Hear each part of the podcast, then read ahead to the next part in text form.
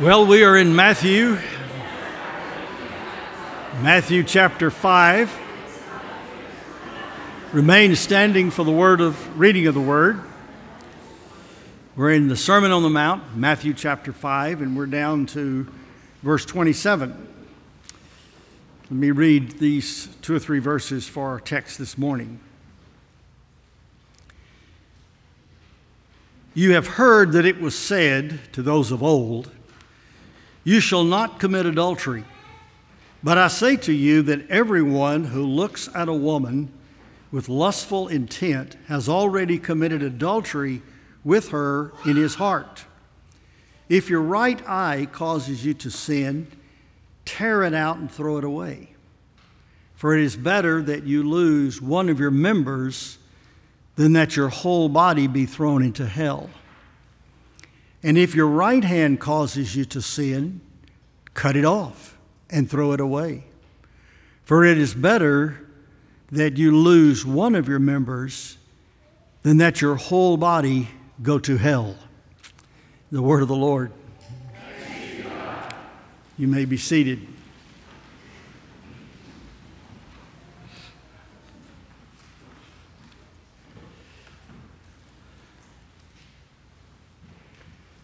Now, here's the pattern God gives us the standard, He may even show us the ideal. And then we fail. We break the commandment. We fall short of the glory of God.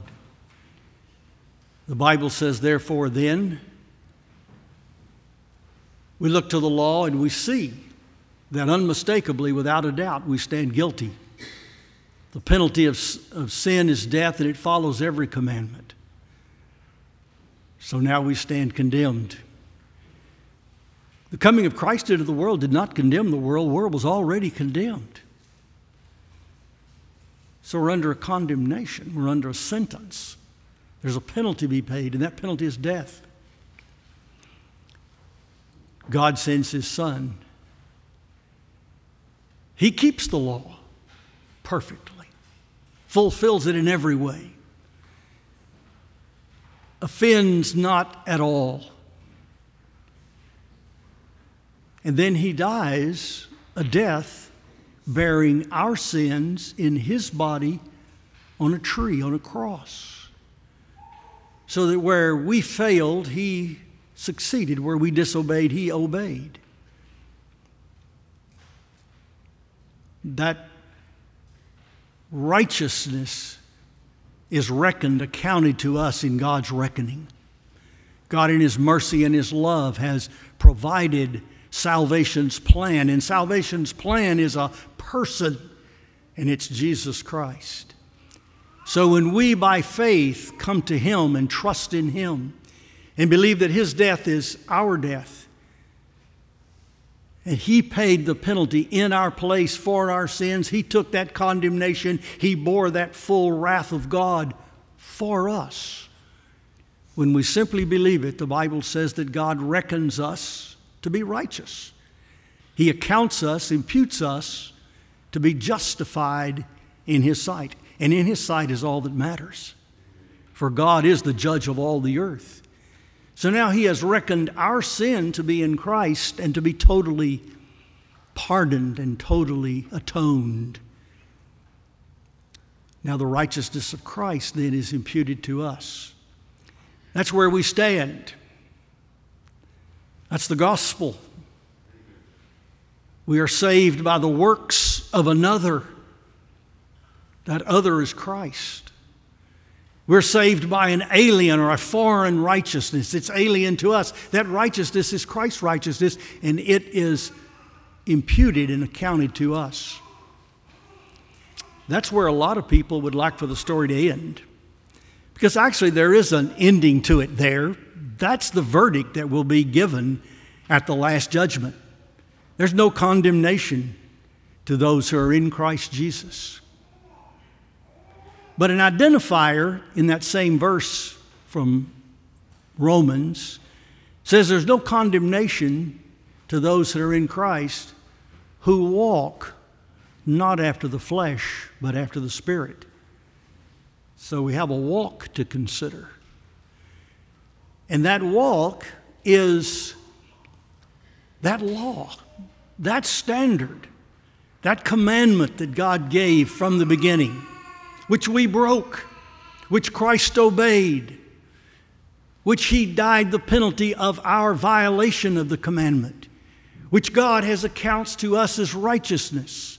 That commandment then becomes to us a whole new world.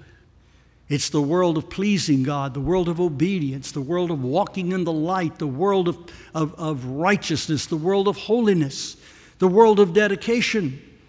And so we look again to that law, and there we see how we are to behave. And Jesus, as he said earlier, came to fulfill the law in the sense that he not only fulfilled it in all of its particulars, but he also filled it full of new meaning and understanding. Now, we've seen this principle work itself out in the last couple of weeks when we've looked at the commandment, Thou shalt not murder. Sixth commandment. Today we have before us the seventh commandment. And I submit to you the principles are precisely the same. God shows us the ideal. Here's the ideal it's found in Genesis. We saw it last week. Let me read just a couple of the highlight verses, going all the way back to chapter 1 of Genesis 1, the very beginning of the Bible. So God created man in his own image. In the image of God, he created them. Male and female, he created them. Then the Lord God formed the man of the dust of the ground and breathed into his nostrils the breath of life, and the man became a living creature. Then the Lord God said, It is not good that man should be alone. I will make him a helper for him. So the Lord God caused a deep sleep to fall upon the man, and while he was while he slept, he took one of his ribs and closed up the place with flesh. And the rib that the Lord had taken from the man, he formed into a woman. Man was formed of the dust of the ground, woman was formed from man himself. And he brought the woman to the man. Then the man said, This at last is bone of my bones and flesh of my flesh. So she'll be called woman, because she was taken out of man. Therefore, a man shall leave his father and his mother and hold fast to his wife, and they shall become one flesh. And the man and his wife were both naked and were not ashamed. There's the original ideal. There's what God has in mind for marriage. We noted last week that when the scripture says, Thou shalt not commit adultery, the seventh commandment, found in both Exodus 20 and also in Deuteronomy 5, the seventh of the Ten Commandments, the word adultery might seem a little strange to us, but it's really an English word based on two Latin words. Very simple. Ad, AD, or odd, ult, U-L-T. Odd, ult, to That's the word. Odd means to or toward. Alt means the other, as in the ulterior, the other. And so committing adultery is to go to or toward the other. Now, what might the others be? We listed a few last week. Any going to a partner that is not your married partner, any extramarital relations, any premarital relations, any homosexual relations, any multiple partner relations is going to the other. You see, God's ideal is one man, one woman, one flesh for one lifetime. That's it. It's set before us. Why the commandment? Well, because that's not how humanity has lived it out. And the commandment, thou shalt not commit adultery, carries primarily first and foremost, that you should not participate in any of these physical acts that I just enumerated. To participate in any of these, to go to the other, any other in any sense, is to commit adultery. And that's about where the scribes and Pharisees and the civil law of Judea in the days of Jesus left it. It had to do with the physical outward act. But you've listened to the teaching of the Lord long enough to know the Lord is concerned about our outward physical acts, but what is He most concerned about? The heart. He says, out of the heart are the issues of life. He says, as a man thinks in his heart, so he is. I like the way John Calvin says it in his uh, lectures on this particular passage here in the Sermon on the Mount. The law of God has authority over our life. Did you catch that? The law of God has authority over our life. Its demands go beyond the outward manners.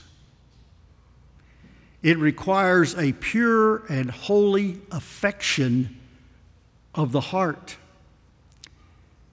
So, what now the Lord is dealing with is the breaking of the commandment, not just in an outward physical sense of adultery, but what is the heart condition, the mindset of the soul that leads us, I would say, all into adultery. Well, it is the lust of the flesh, the lust of the eye, and the pride of life. It's that intentional looking for the purpose of initiating, stimulating, and delighting in impurity. This is not the casual glance. This is the looking at to lust after. There is a difference. But don't be clouded and fogged. Our hearts are such that we almost always go to the sin. The way Peter described it when he was describing some very sinful people in the uh, church there is this way right here. He says they, are, they have eyes full of adultery, insatiable for sin. That's a pretty good description of myself and a lot of people I know. They have eyes full of adultery, insatiable for sin.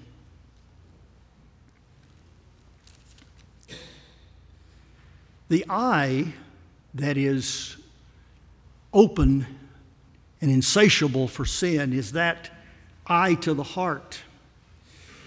That's how sin starts chapter 3 of Genesis. Eve looked upon the fruit, her eye. She saw that it was good for food. She desired it, and she ate of it.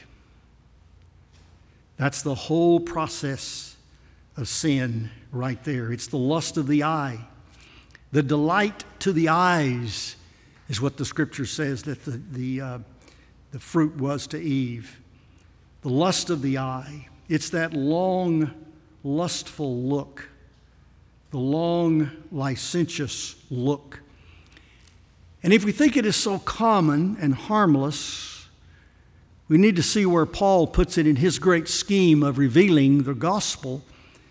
As he starts out in chapter 1 in Romans, he talks about the degradation of sin. He says the righteousness of God has been revealed from heaven in the gospel. But then he doesn't talk much more about the gospel for a while because he turns it and says the wrath of God has been revealed from heaven against all unrighteousness and ungodliness.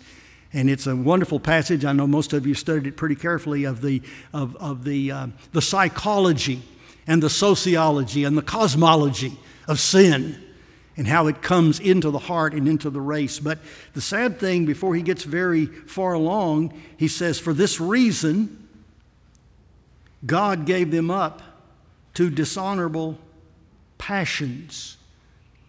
And then he describes these passions. And what these passions are essentially is homosexual adultery. It's just infected us. It has infected the whole race. It's infected the heart of every person. And there's not much we can do about it, is there? Except to cling to the gospel. All I have to preach to you this morning is the gospel. How the Lord will take your lustful heart and will begin to transform it. First, by the renewing of the Holy Spirit. It's called the washing of regeneration. He will clean you up with a purgatory, a purging agent, and that is the precious blood of Christ that cleanses us from all sin. And then when we've reached that point to where sin has been taken care of judicially, now we begin to see how sin takes care of us. I mean, how we take care of sin experientially. And that is, we have to begin to fight against it. And so the language that's used here in this passage is talking about the right eye. It says, if the right eye causes you to sin. And really, this is an exaggerated form of speech, a hyperbole. Almost all interpreters say that. Uh, but don't be so quick to think the Lord didn't have something in mind. I found an interesting little passage over in the book of Zechariah. This is the Lord talking to a particular class of sinners. It happens to be the sinful shepherds of Israel. But listen to what he says to these to this class of sinners over in the Old Testament. Woe, that's a curse. It literally means uh, uh, a curse unto death. Woe to my worthless shepherd who deserts the flock. May the sword strike his arm and his right eye. Let his arm be wholly withered and his right eye utterly blinded. This may be hyperbole, but it's making a point. And the point is simply that our sin will take us to hell. It'll take us further than we ever wanted to go. It will leave us there longer than we ever wanted to stay. It'll take us far from God. So, the resolve of the believer is you've got to start a battle, a war against sin. Sin's got to be mortified, it's got to be killed. And Jesus uses this this language to let us know of the importance of it. It's pretty, it's pretty interesting the way he phrases it when he talks about the hand and the eye. Uh, the word that's used here that causes you to sin is the word scandalon. It means scandal, but really what it refers to is a, the trip, the little trip stick that's in a snare. Here's a snare, a trap that's set up for an animal be it a bird or, or some animal you want to trap, and you've got the trap propped open with a little stick. And whatever trips that stick snaps the trap. And that's what the scandalon is it's that little trip switch, a little trigger that brings that sin onto you. That's where the battle is. The battle is working against that little trigger. And he says that it's better to be injured and maimed and your whole soul be saved than it is to have your whole soul and body saved and intact and end up in hell. And this is the same word he used in the passage we looked at last week. It's the word Jesus used quite often to indicate eternal punishment, and that was the valley, the Hinnom Valley, the, val- the Gehenna which was the garbage dump where all the dead bodies and the dead animals and all of that were dumped out there, and there was a fire going at all times. And Jesus said it's a place where the worm, the maggot, does not die and the fire is not quenched. Not a pleasant place at all. And that over and over is what Christ promises is the destiny of the unforgiven sinner. The sage Job, you don't think of Job like this. I generally don't, but he had to fight this battle. Listen to what Job said in Job 31 I have made a covenant with my eyes. How then shall I gaze at a virgin? What would be my portion from the Lord above and my heritage from the Almighty on high? Is not calamity for the unrighteous and disease for the workers of iniquity? Then he asked the question Does not God see my ways and the number of my steps? In this matter of the temptation to sin, to being drawn into sin, to tripping that little trigger to get you into the sin and then into the desire and then the lust and then eventually even perhaps into the physical act. That's where the battle is. You need to make a covenant with your eyes as to how you will deal with this. Now, Jesus was predominantly talking to men. There were some women that would audit uh, some of these uh, times when Jesus would, would, would speak. Uh, ironically, a lot of times the women that would be in the crowds that Jesus would speak were, were not exactly the, the best women in town.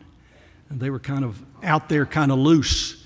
They weren't at home baking biscuits. They were, they were just kind of out there hanging around the men folk. And Jesus had a real ministry with these people. It, it was not uncommon to see him often with those people who were admittedly, reputedly fallen men and women in the area of sexual sin. And the heart of God is tuned. He knows. He created us. He knows our frame. But He's also given us the clear understanding of what we need to know. Let me just mention one other scripture. It's time to kind of wrap this up.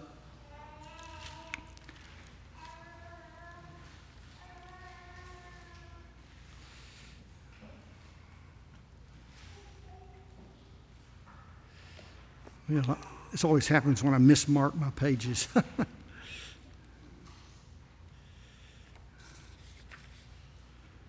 yeah. James, the pastor in Jerusalem. Do not de- be deceived, my beloved brethren. No, up here. There it is. But each person is tempted when he is lured and enticed by his own desire. Then desire, when it has conceived, gives birth to sin. And sin, when it is fully grown, brings forth death. That's how serious it is.